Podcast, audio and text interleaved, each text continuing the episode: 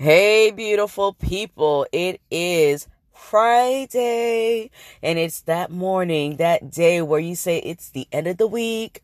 I can't wait to spend time with my family. I can't wait to spend time with my partner. I can't wait to bond with my children this weekend. That's our thought. It's the weekend. It's time to turn up. Well, I came to drop some gems on this Good Friday morning. I came to enlighten someone's spirit. I came to pour out onto someone that was just looking for a whole new redirection. Today, I want to talk about what isolation season looks like. I want to talk about what the process of detachment is uh, for those who are in their season where they feel like they are losing their friends, losing their family members. Uh, they don't have that same, you know, excitement being around people anymore. Uh, they're now, you know, their mind is alerting them to be cautious of certain relationships. I want to kind of talk through that type of season that you are in this morning. So, in that season, when God is saying, when you feel that way, when you feel like you're in that isolation season, and when I say isolation season, like you don't feel the same being around people anymore.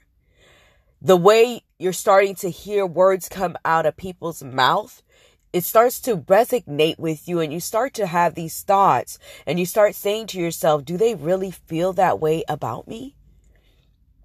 And when you get into that season, you start to feel a little weary. You tears are rolling down your eyes. You're trying to understand like are you the problem?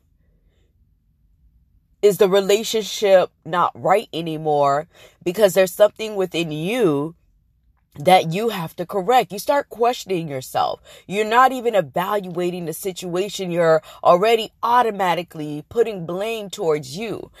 Yes, I always tell people to take accountability. But accountability can play two parts. And you need to understand that because if you don't, you will be that individual constantly beating yourself down saying it's my fault, it's my fault. Sometimes people, it takes two to tango. It takes two to tango. And in order for you to take accountability, in my perspective, is you saying to yourself, I have a choice to not put myself in this toxic situation. I have a choice to not be in this friendship or this relationship right now because mentally it does not make me feel well. Some prime examples are say, for example, you've been best friends with somebody for over 10 years, 12 years. A lot of people really hold on to these friendships from middle school, high school college.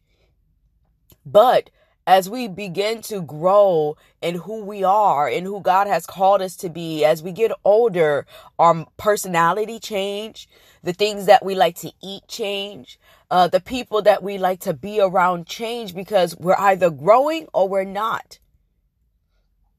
And when we start, when we are growing, there is, uh, we have a different appetite for what we need in our life in order to stay afloat or in order to continue in the correct path.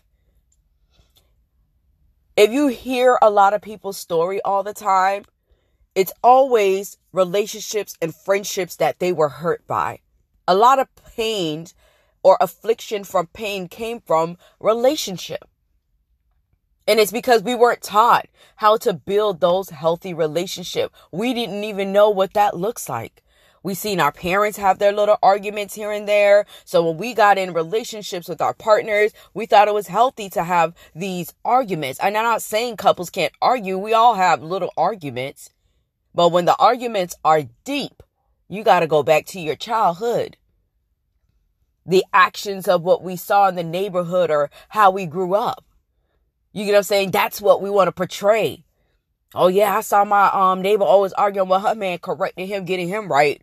I ain't gonna be played with like that. I'm gonna move just like that. So you move like that. and then you got into your a place in your life where you're feeling depressed anxiety starts to kick in you're not feeling loved in the relationship you're not feeling heard in the relationship is because all these years you thought arguing with your partner and not getting to a solution was the right way and it was unhealthy it was unhealthy and now it's about making a choice to step back and say where do we need help at if you are in a marriage or in a relationship or you're about to get married.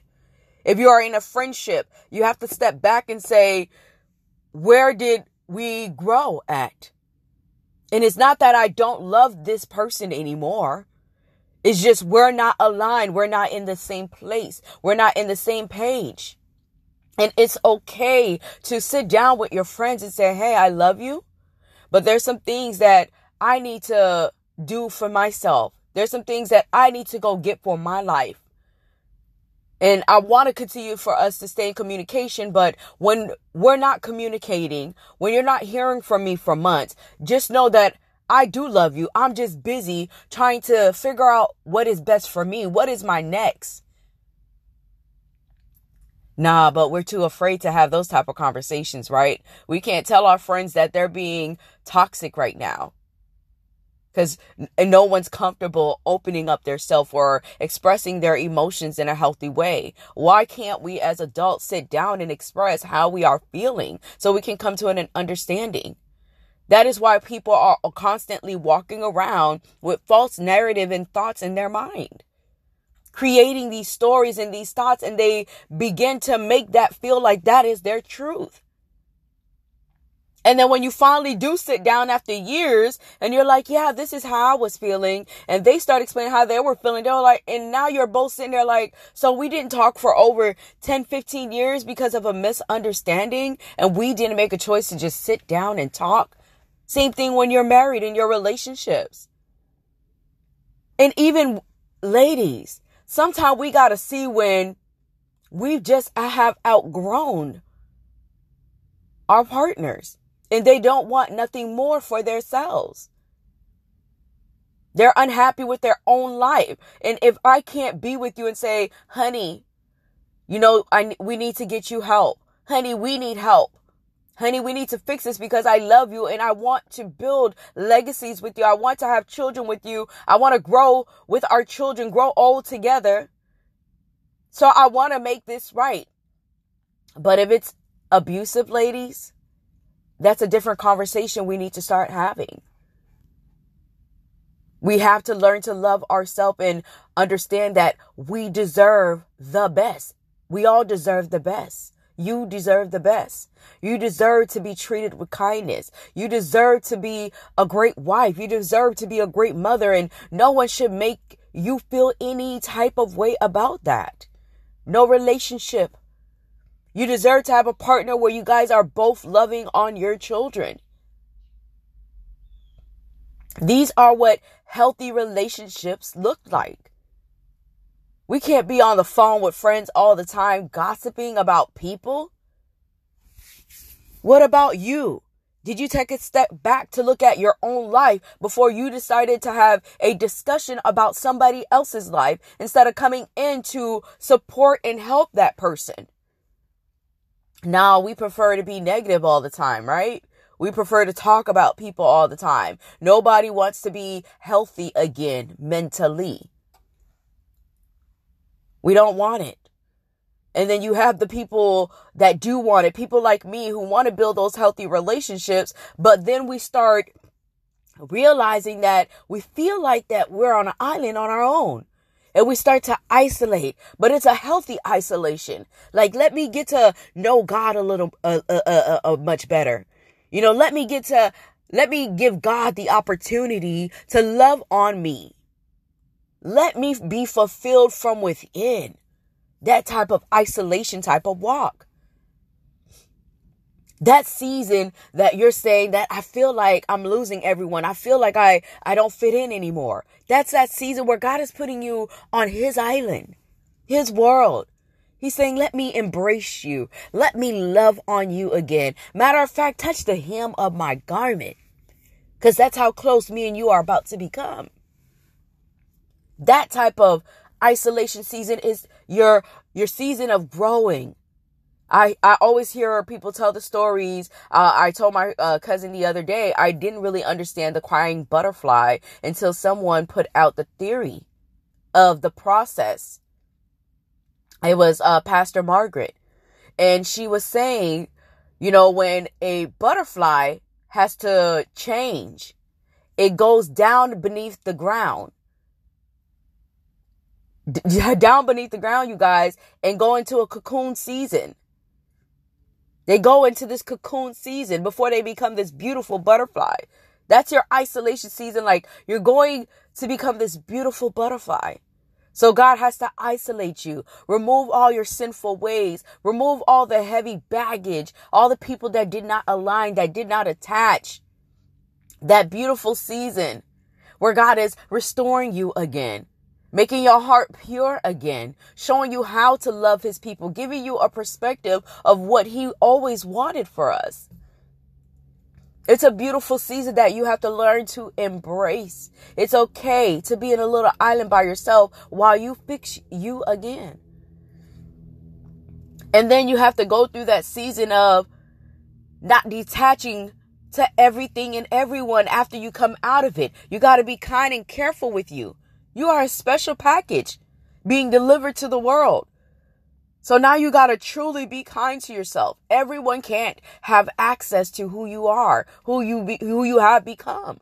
Because God need everything that he has done with you, for you to be now poured into the next the next person that he has called, the next person that he see fit for this season, the next person that he knows is going to hear your voice.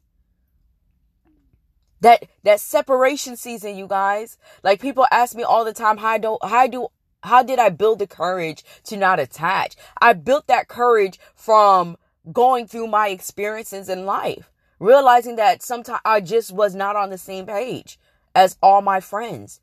And what I would try to explain the season that I was in, it was still not acceptable to them.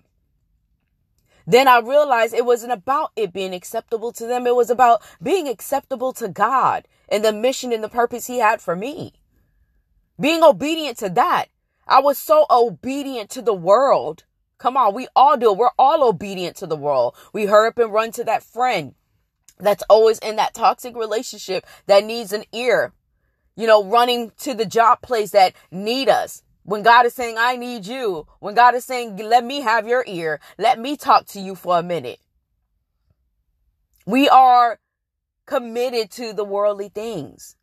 I no longer wanted to be committed to that process. My process wanted to be committed to a spiritual walk, a building a relationship with God, finding out what God wanted me to do, who he wanted me to speak to, who he wanted me to elevate, who he wanted me to encourage, who he wanted me to pour into that needed that uplifting, that needed to come out of that gut, that needed to come out of depression, that needed to know that anxiety is only all the things that we allow to attach to ourselves. So I made a choice to say that I will serve. I made a choice to say I will be obedient. I made a choice to say that I will coach, I will mentor, but I will not attach. Because I know my attachment brings this closeness where you can't think for yourself. And I need people that can think for themselves. I need people that can make choices for themselves. I need people that understand when they have come out of muddy waters, when they have gain the access to thrive, gain the access to everything that God has had for them. They know how to come out of it. They know when the enemy attack is coming for them. They need to fall in love with God. I don't need anybody to fall in love with who I am. Fall in love with what God is doing in my life. Fall in love with Him intimately. And that's why I made a choice to never attach, but to serve and do what is right. Because your love should be all for God. Every single ounce of it. He loves you more than anything. Love you more than I can love you. And that's what I understood. So when it, it when when my walk didn't fit well with others, I didn't even get angry anymore. I just told myself I understand. And I, I would step back and continue the walk, not getting distracted, people. The enemy will use people to distract you in your journey and your walk. I wasn't getting distracted. Uh uh-uh. uh No, sir. No, not today. But today, that's what I wanted to enlighten somebody with. If you are going through this season, if you're going through that walk of isolation, if you're going through that season where you feel like you're losing everyone, you're not losing nothing, you're gaining. God is removing so you can gain. God is training you so you can hear. So you can now understand. So you can now have a different perspective on life. And that's that full faith walk. That's that mental freedom walk. That spiritual freedom walk. Detachment, detachment. Detaching yourself from your generational cycle that had became toxic. It doesn't need to be poured out into the legacy. So God is going to utilize you to correct it. That's why the walk has been so tough for you. That's why you feel like everything is crushing down. It's because God is restoring and rebuilding. And He needs you to hear Him right now. But God is love. I love you. And I hope that you share this podcast with someone that just needed to hear that message today. Share it out. Don't keep it all for yourself, girl. But my name is Suzanne Joseph. I am your wellness strategist. Book a session today at suzannejoseph.com.